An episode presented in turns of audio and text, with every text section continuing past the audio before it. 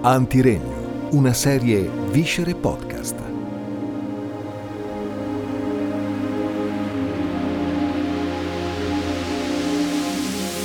Parte numero 3. Figlio di Davide.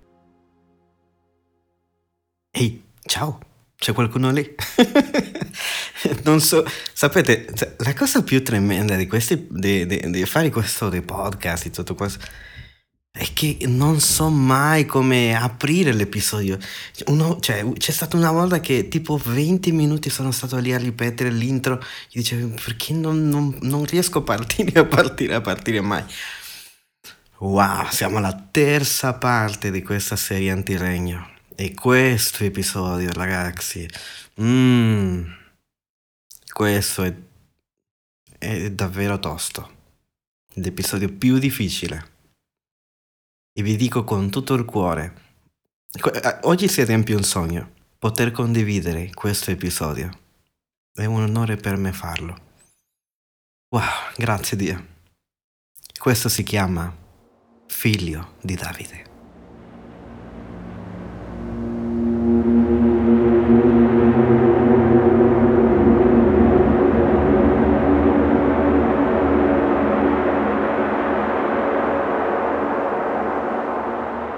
E oggi ci troviamo in Gerusalemme.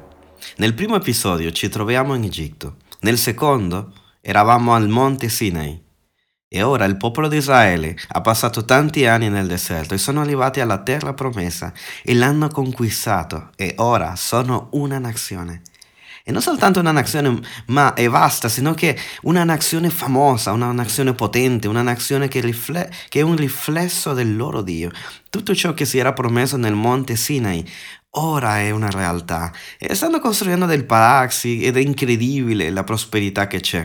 Tanto che vediamo anche che nel libro del re, capitolo 10, e ti invito a prendere la tua Bibbia per questo episodio, molto importante, menziona la, la, la regina di Seba e dal versetto 1 in avanti inizia a raccontare questo. Presta molta attenzione a questo. La regina di Seba udì la fama che circondava Salomone e a motivo del nome del Signore e venne a metterlo alla prova con degli enigmi. E lei giunse a Gerusalemme con un numeroso seguito, anzi numerosissimo, dice, con cameli, carichi di aromi, di oro, di grandi quantità di pietre preziose. Andò a, a Salomone e le disse tutto quello che aveva nel cuore. Salomone rispose a tutte le domande della regina e non ci fu nulla che fosse scuro per il re e che per egli non sapesse spiegare.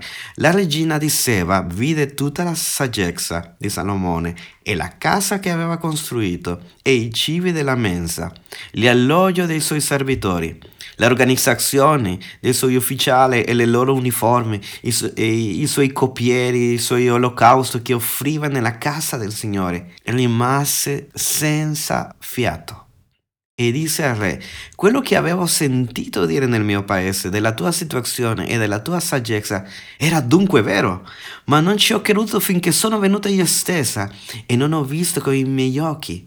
Ebbene, non, non mi è stata riferita neppure la metà. La tua saggezza e la tua prosperità sorpassano la fama che mi era giunta. Beata la tua gente, beata questi servitori che stanno sempre davanti a te e ascoltano la tua saggezza. Sia benedetto il Signore il tuo Dio, il quale ti ha gradito mettendoti sul trono di Israele. E ascolta bene, il Signore ti ha fatto re per amministrare il diritto e la giustizia, perché Egli nutre per Israele un amore eterno. Quindi abbiamo sempre avuto una frase per ognuno di questi episodi di Antiregno. E la frase per questo episodio, ascolta attentamente, governare con giustizia e rettitudine, amministrare il diritto e la giustizia. Ora, chi è questa regina Seba? Si crede che era una regina che veniva, alcuni dicono dell'Etiopia, dell'Etiopia, sì, credo che si dica così, dello Yemen, o magari era una regina araba. Però una cosa, su una cosa tutti concordano, tutti sono d'accordo, e che questa donna rappresentava una bellezza esotica. Veniva da un posto esotico, era bellissima in ogni senso, fisicamente, nel suo modo, magari nel modo che lei si esprimeva, la sua faccia, il, cioè, la sua apparenza era bellissima. E lei, stupita di questo, questo uomo Salomone, di questo re, va a Gerusalemme a conoscerlo. E vedi cos- cosa è successo? La promessa di Sinai si è riempiuta e, que- e, vedi che loro hanno questi palazzi enormi e c'è tanta gloria e prosperità e tutto ciò. Che altro colpisce la regina? Prima, la sapienza di Salomone, sottolinea con le sue parole, questo benissimo, no? Colpisce il, i beni, la prosperità, come ti dico, i, i, il tempio, il sacrificio, come dice qua. Anche se ci sono delle schiave, dico, lei dice, caspita però, questi sono davvero... Uh, stanno bene, no? E soprattutto as- ascoltando la sapienza di questo uomo. E sicuramente eh, ascoltate bene, quello, finì, quello con cui lei finisce questo discorso, secondo me è la cosa più importante, perché mm, quando tu fai un discorso, le ultime parole sono quelle che hanno più peso e più forza. Come finisce lei questo discorso? Non finisce con la prosperità in sé, non finisce con, con tutto l'oro che c'era, ma colpisce a lei il Dio che loro hanno. Lei, ricordati, è una regina dell'Oriente, sia araba o africana, non lo so, però è una donna di un'altra religione, di un altro posto, lodando Dio. Wow! Perché? Perché sta vedendo che è un Dio a cui importa la giustizia e la rettitudine, il diritto e la giustizia. Ma ricordati, che siamo nella serie Antiregno.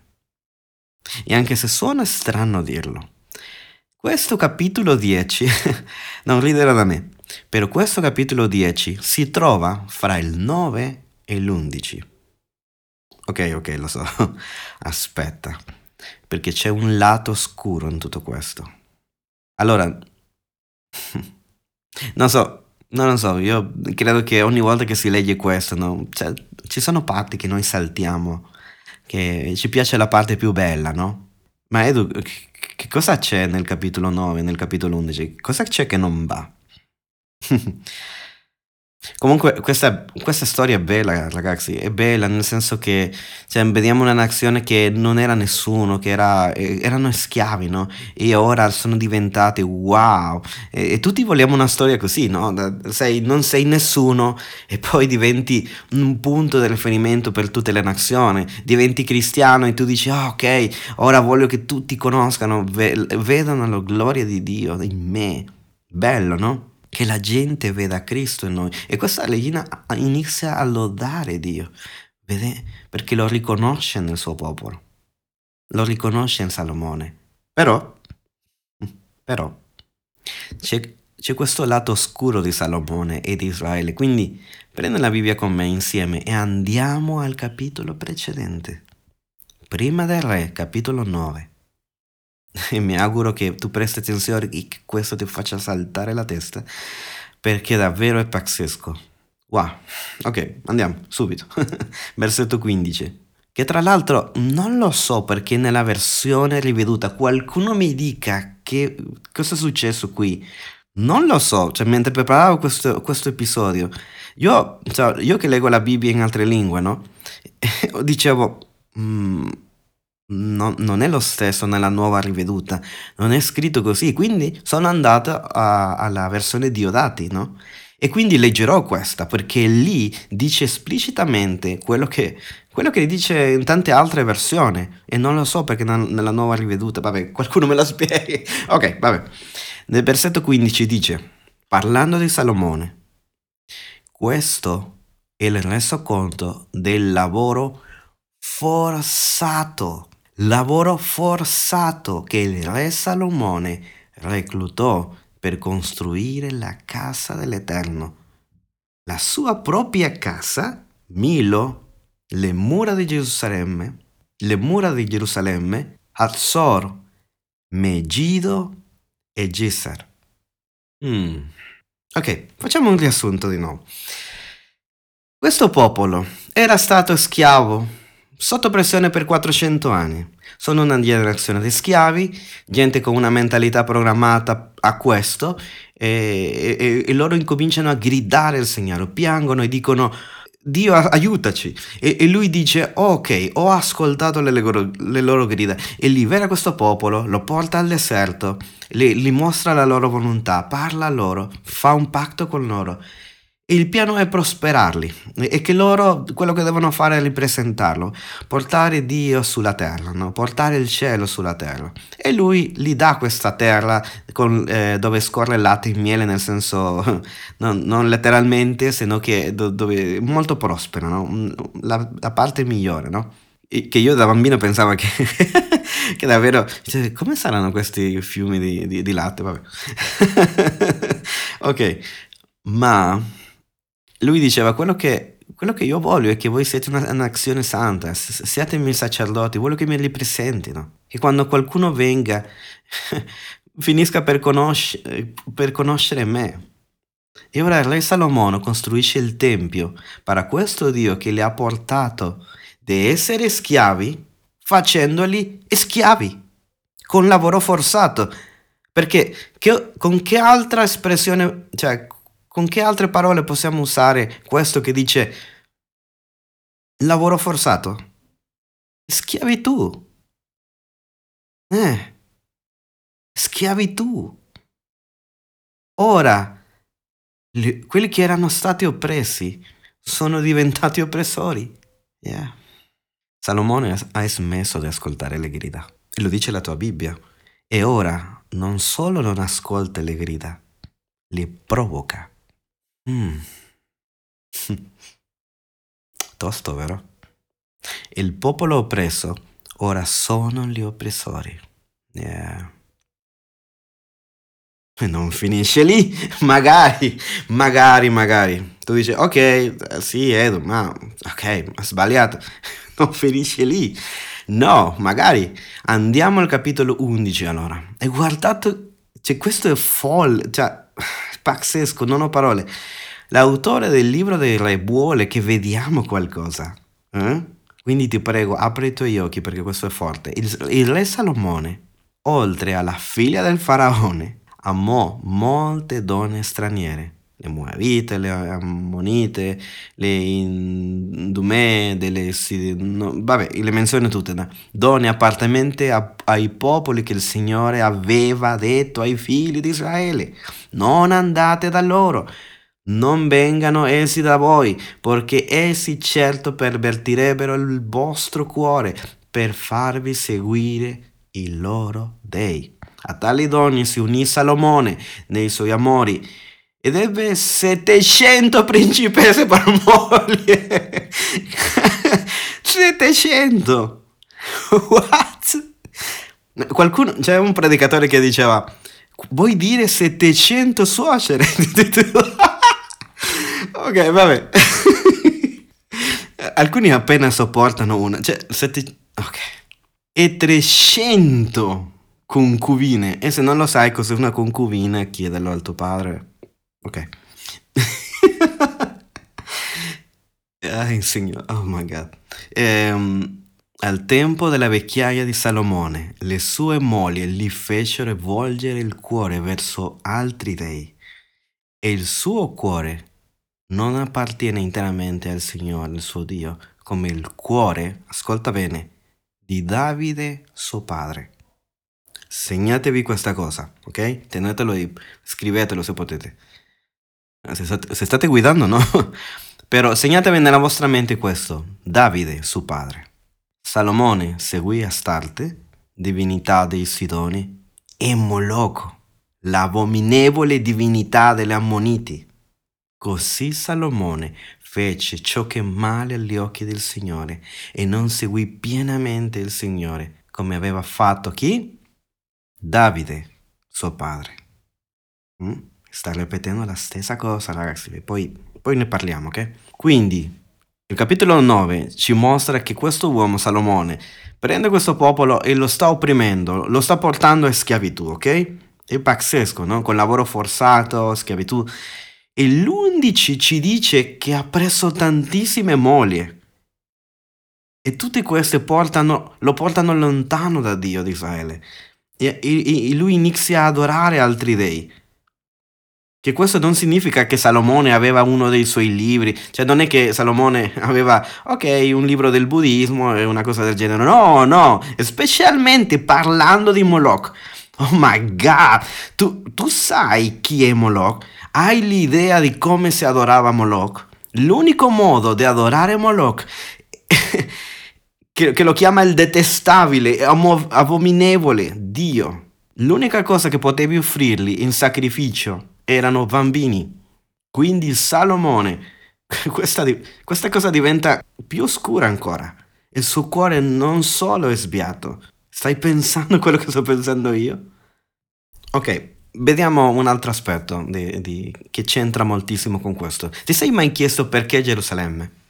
Perché non un'altra città? Perché non New York? Perché non, non lo so, Roma? Perché, cioè, perché perché è così importante come località geografica Gerusalemme? Perché importa tanto questa città che fino al giorno fino al giorno di oggi si ammazzano per, per, per essa? Teologicamente parlando, se tu vai per tutto l'Antico Testamento e te leggi tutti i libri, no? Te leggi tutto l'Antico Testamento, troverai qualcosa, qualcosa che si ripete, un ciclo che si ripete, un punto in comune qualcosa che si ripete, che tutto finisce male.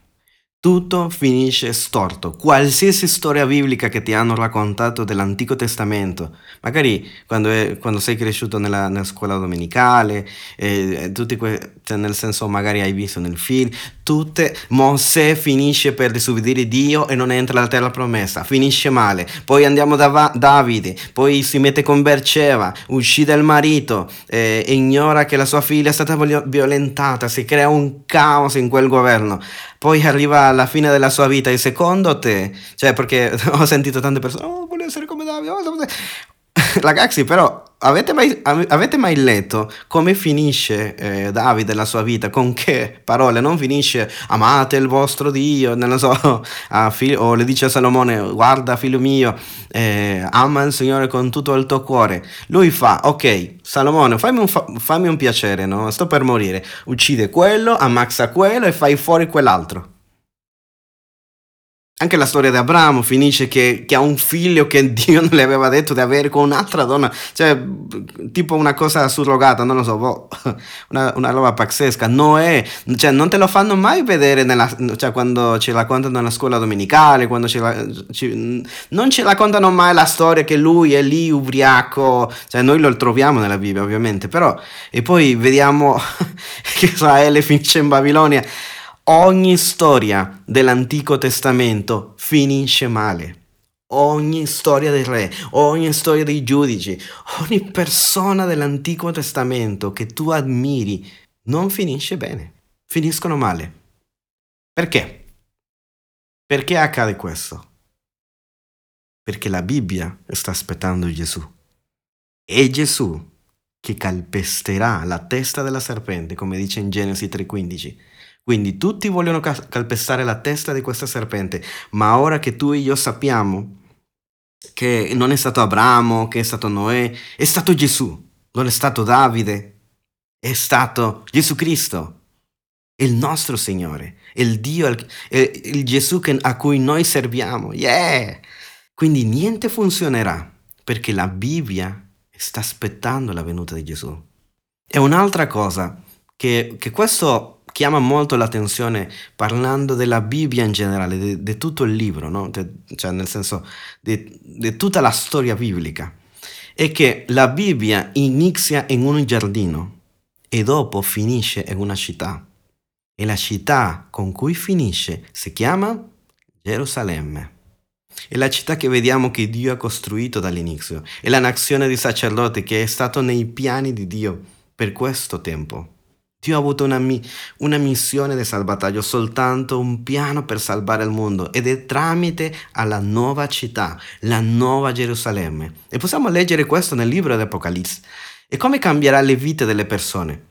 possiamo leggere Apocalisse 21, cioè ti ricordi che la storia dell'umanità, cioè nel senso la storia eh, incomincia con Genesi, l'origine, però la storia del popolo di Dio incomincia eh, con loro schiavi in Egitto piangendo. E se andiamo all'Apocalisse 21, dove praticamente sta dicendo, ok, come finirà questa storia, no? Spoiler della, de, della nostra storia, ci dice così, che lui farà questo asciugando ogni lacrima dei loro occhi. E non ci sarà più morte, né tristezza, né pianto, né dolore. Tutte queste cose non esisteranno più. Quindi la storia di Israele incomincia in Esodo con pianto e dolore.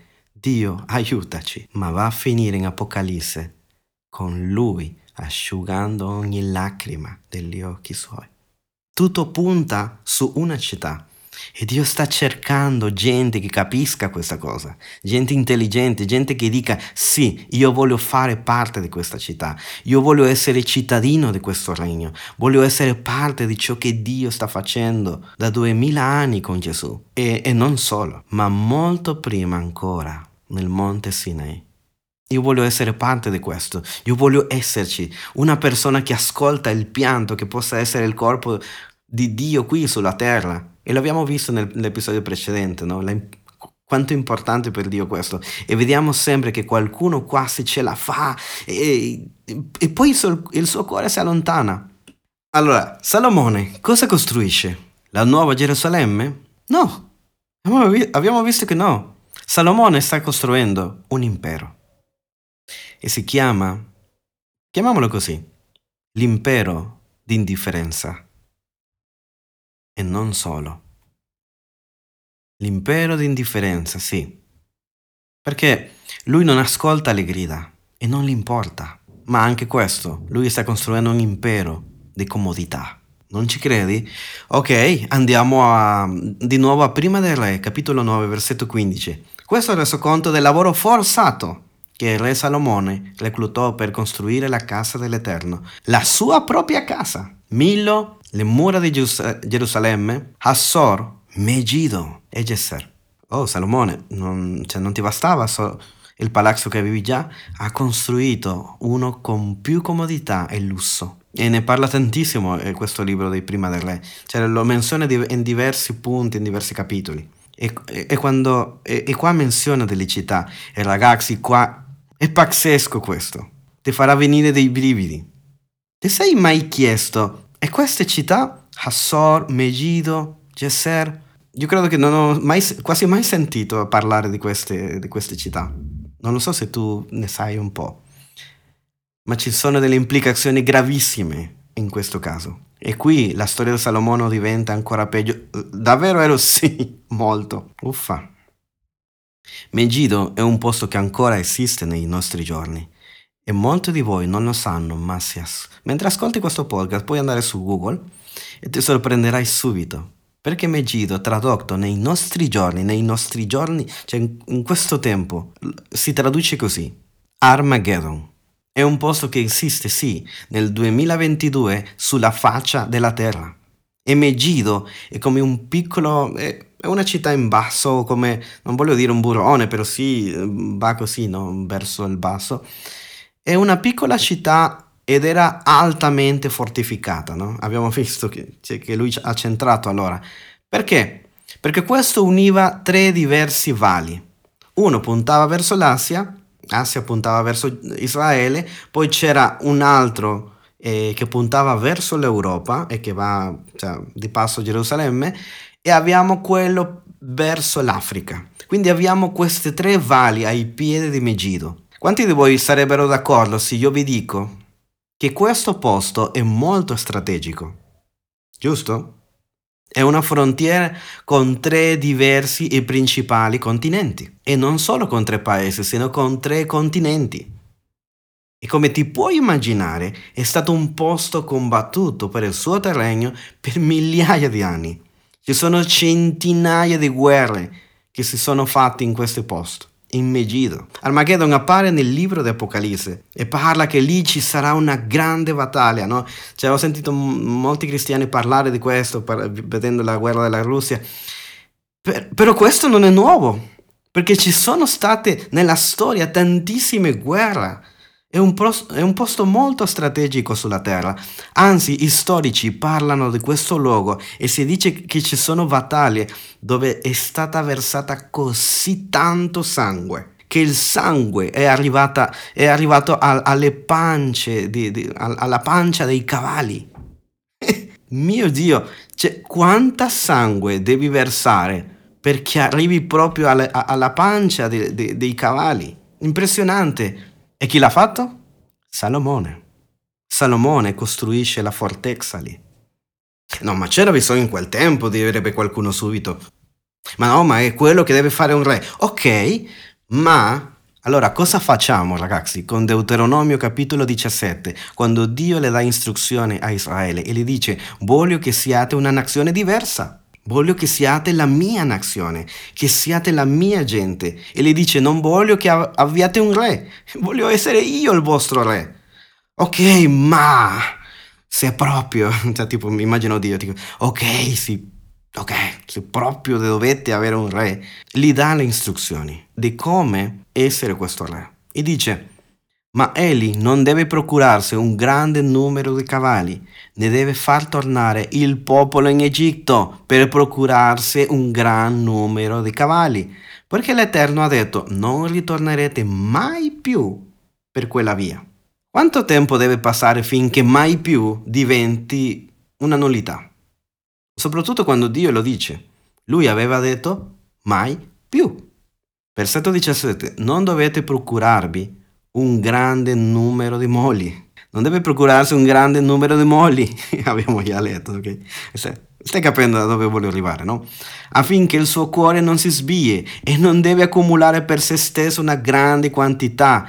Sentite bene, non deve accumulare per se stesso una grande quantità di argento e di oro, ok? Se tu vuoi essere il re di questa nazione, ecco cosa devi fare. Ecco i comandamenti non comprare i cavalli d'Egitto, non tornare d'Egitto, non farti un sacco di mogli e non accumulare gu- grandi quantità di oro e argento. Ok? Amen? Ok, andiamo di nuovo a prima del re, capitolo 10, versetto 26. Salomone radunò carri e cavalieri ed ebbe 400.000 carri Capisce quello che sta dicendo l'autore del libro? Poi, ed ebbe 1400 carri e 12.000 cavalieri che distribuì nelle città dove teneva i suoi carri, di cui abbiamo parlato un pochettino. Durante il suo regno, l'argento a Gerusalemme diventò comune come le pietre. I cavalli che Salomone aveva li aveva portato da, dall'Egitto. Le caravane dei mercati del re li andavano a prendere i branchi per un prezzo convenuto. Ma stiamo scherzando. Un equipaggio uscito dall'Egitto è giunto alla destinazione e veniva a costare 600 cicli d'argento, un cavallo 400, eh, 150. Allo stesso modo, per mezzo di quei mercati se ne facevano venire tutti i re degli Eliti e per il re della Siria. Hai sentito bene? Il re della Siria. Salomone vendeva armi. Perché i cavalli erano, erano i carri, carri armati di quel tempo, no? Stiamo parlando del tempo prima di Cristo, ok? Salomone sta vendendo armi per fare più guerra. Non ti suona un po' simile a qualche nazione? O, o alcune nazioni? Non, non, ti fa ecco qualcosa. Se pensi che sia finita lì, no, è questo. Ok, questo è quello che cioè, mi ha dato il colpo di grazia a me si trova più indietro e ricordatevi che, ok, aveva detto di non accumulare argento, non accumulare oro, ok? E abbiamo visto che era diventato come le pietre, no? Cioè normale, c'era tanto argento così. Quindi, ma aspetta, ora parlerà dell'oro. E qui sono rimaste... ok, ve lo leggo.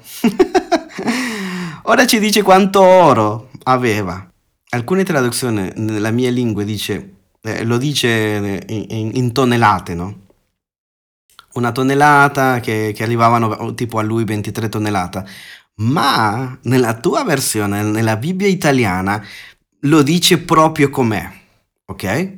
nella Bibbia italiana non puoi sbagliare. Alcune traduzioni, tipo la in spagnolo, dice tonnellate, 23 tonnellate d'oro. E uno dice, oh, ah, ok.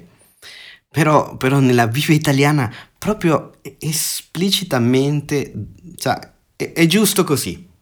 Lo dice in talenti, perché in talenti era il modo in cui si calcolava in quel tempo. Versetto 14. Il peso dell'oro che giungeva ogni anno a Salomone era 666. 666. Tu credi che questa è una coincidenza? Dimmi che lo è. Non credi che l'autore di Prima delle ci sta dicendo qualcosa? Che questo Salomone, oh, sta guidando il nuovo antiregno. Nel nome di colui che vuole creare il regno. Lui sta completamente contro Dio. Perché questa è l'energia dell'impero, giusto?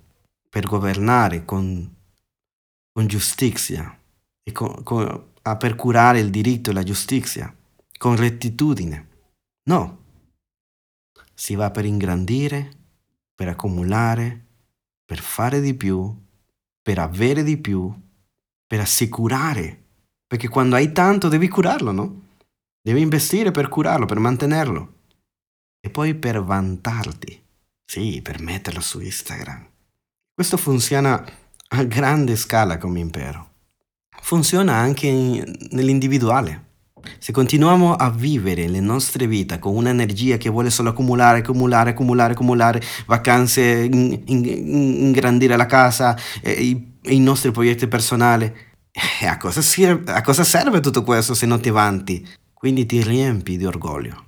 E questo va per livelli, no? È facile puntare il dito quando qualcuno è ricco e dire, direte, ah sì, loro continuano a accumulare, a farsi una vita bella e poi per vantarsi. Ma non devi essere ricco per fare, per fare la stessa cosa, per presumere. Quindi andiamo a, continuiamo. L'autore del Re continua a spingere usando questa frase su Prima del Re, capitolo 10, versetto 11. Continua e eh, continua a usare questa frase. E credo che se tu leggi tutto questo libro, troverai che lui dice questa frase. Lo dice in diversi modi il figlio di Davide. Salomone, il figlio di Davide. Davide era suo padre. Lo dice in diversi modi, no? E continua così. Poi possiamo iniziare a farci questa domanda per incominciare a chiudere. Che razza di figlio di Davide era questo? Perché tu puoi vedere due lati della moneta di Davide. Puoi vedere il cuore secondo il cuore di Dio. O puoi vedere il Davide che accumula prosperità, soldi e ricchezze, che accumula moglie, o un Davide che si infocava sempre nella forza militare. Quali sono state le sue ultime parole? Fai fuori quello là, uccide quello e ammazza quell'altro. figlio di Davide. Ma che razza di figlio di Davide? Che tipo di figlio di Davide era? Un contrasto con Salomone con Gesù, che uno de, dei suoi nomi era Gesù, figlio di Davide. Yes. Sì. Marco capitolo 10 vediamo l'esempio più esplicito dove la Bibbia, la Bibbia ci grida, ci urla, dice oh! Perché c'è questo cieco che, che, inizia, che, che inizia a gridare Gesù, misericordia. E come lo chiama? Gesù, figlio di Davide. E cosa fa Gesù? Lo ascolta e si ferma e lo guarisce. Perché? Perché lui, lui, Gesù, è venuto a stabilire la nuova Gerusalemme. Lui viene per stabilire il regno, il regno dei cieli, no l'antiregno, non un impero. Vuole, vuole mostrare ciò che Dio voleva nel monte Sinai. Sì, un nuovo regno. Viene con un'altra missione, con un'altra visione da parte del Padre. Perché il potere del regno, tutto ciò che hai nelle tue mani, la domanda è, eh, allora dove, dove, va a finire? Dove va a finire tutta que- quell'energia che Dio ti ha dato? Se Dio ti darà un regno, ti darà soldi, ti darà influenza, tempo, come sarà usato? Per accumulare? Per avere di più?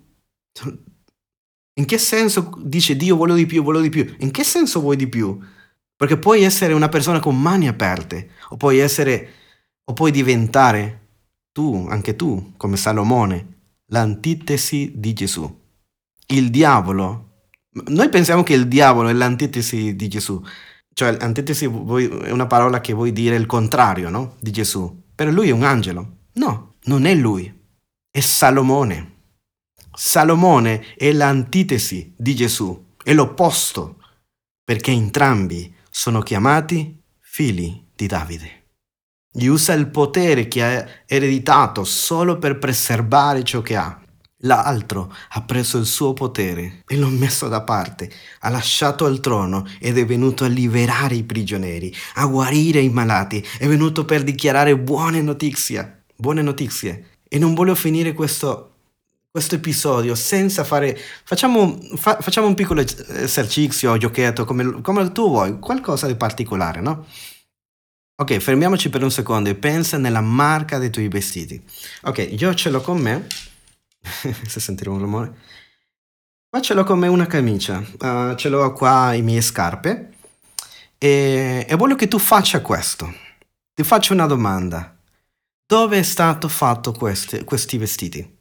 I tuoi vestiti, quelli che hai addosso. Io ho un, un maglione qua che dice Thailandia, ok?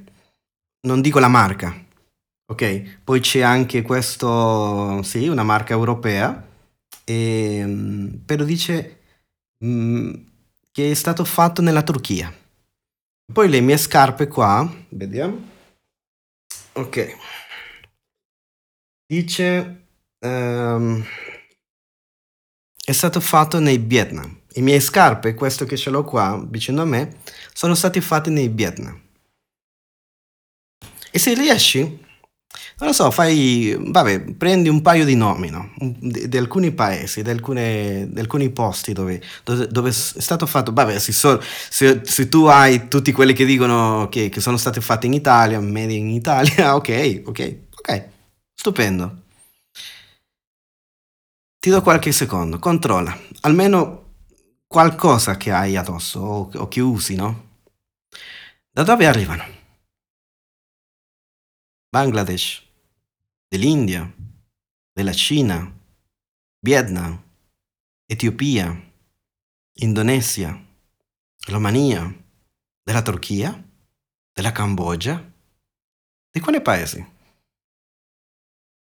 O magari una marca europea? Magari una marca italiana. Ok, perché facciamo questo? Questa è la domanda. Ok? Sei pronto? Chi ha fatto questi vestiti? Sappiamo il paese da dove arriva, quelli che l'hanno fatto con le sue mani. Ti sei mai fatto la domanda chi si è seduto a fare questi vestiti? Sei stato Giorgio Ramaggi, complimenti. Ok, ma il resto di noi che siamo più... ok, tutti gli altri che mi stanno ascoltando, facciamoci queste domande. Di questi vestiti, di queste persone che hanno fatto questi vestiti, quante ore lavorano queste persone al giorno? Quanti giorni alla settimana lavorano? C'è un momento durante la giornata di riposo? Riposano il fine settimana? Hanno vacanze e c'è un momento per andare in bagno almeno. Lavorano di continuo o tutta la settimana? Come fanno per mangiare? Portano il loro cibo da casa, alla, alla fabbrica dove lavorano, o vanno fuori a mangiare? È buono il cibo? O la fabbrica gli dà da mangiare? E se lo fa, com'è la qualità di questo cibo? Loro vivono vicino alla fabbrica dove lavorano Vivono lontano da questa fabbrica? Quanto tempo devono fare? Vanno in macchina o prendono il treno oppure fanno lunghi viaggi in autobus o a piedi? Forse il trasporto pubblico? Quanti autobus? La fabbrica gli toglie i soldi, che, cioè nel senso perché gli dà da, da dove vivere, una casa? Forse in Italia non accade molto questo, però stiamo parlando di altre nazioni, ok? Hanno un stipendio giusto? Quelle, quella casa è grande o piccola? C'è luce? C'è acqua potabile? Ci- come sono queste installazioni? Quanta gente vive con loro? Quanta capacità ha questo- questa piccola casa o questa casa, no? Vivono con i suoi coniughi o da soli? Si sono dovute separare per questo? Quante persone abitano in quella casa? Li tolgono del soldi per abitare in quella casa? Quando si ammalano queste persone, hanno giorni liberi? Vengono pagati? Hanno accesso a medicina, medici, sanità? Com'è la sanità in quel posto, in quel paese, in quella città? È un posto sperduto. Quando, quando le donne sono incinta, hanno dei giorni liberi? O perdono il lavoro? Quando nasce il loro bambino e la loro bambina, devono lasciarlo a casa a un nido o li portano al lavoro insieme a loro? Hanno dei diritti? Hanno diritti di lavoro? O devono stare zitti? Possono chiedere migliori condizioni? Vengono ascoltati? Com'è il clima? Fa caldo? Fa freddo? Quando entrano nella fabbrica fa più freddo? Fa più caldo? Che odore c'è? È, è sopportabile l'odore lì? A che chimici, a che, che prodotti stanno- sono esposti? Il loro corpo hanno, cioè, a loro hanno un impedimento fisico? Il lavoro che fanno consuma le loro mani o le parti del loro corpo? Le spalle o la sua mente hanno un'assicurazione medica? Un'assicurazione di vita? Quante ore continuano a lavorare? Vedono una volta all'anno i suoi familiari? Dove va a finire quel soldi? Quanto costa a loro fare queste scarpe che tu hai? Questa maglia che, che ho io qui? Quando è stato dato a loro? Cioè, quanto, quanto in soldi, quanto è stato dato a loro? Quanto, hanno pagato, quanto hai pagato tu nel negozio? Con quanto soldi loro rimangono di quello che tu hai pagato? Come stanno? Stanno bene? I suoi anime come sta? Hanno salute mentale? Conoscono Dio? Che tipo di governo hanno? Che tipo di leggi hanno? Che tipo di leggi avranno? Ci sarà corruzione nel suo governo? Ci sarà una corruzione particolare nelle loro leggi? C'è dittatura? Ci sarà corruzione nei media per non fare sentire la loro voce?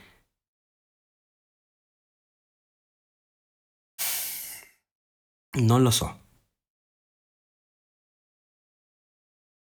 Non lo so. Non lo so. Magari ci dà fastidio tutte queste domande.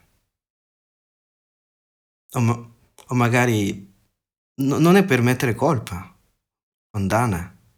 Non è questo lo scopo. Perché la verità nemmeno io lo so.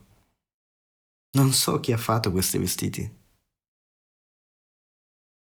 Non so come stanno le condizioni della loro vita.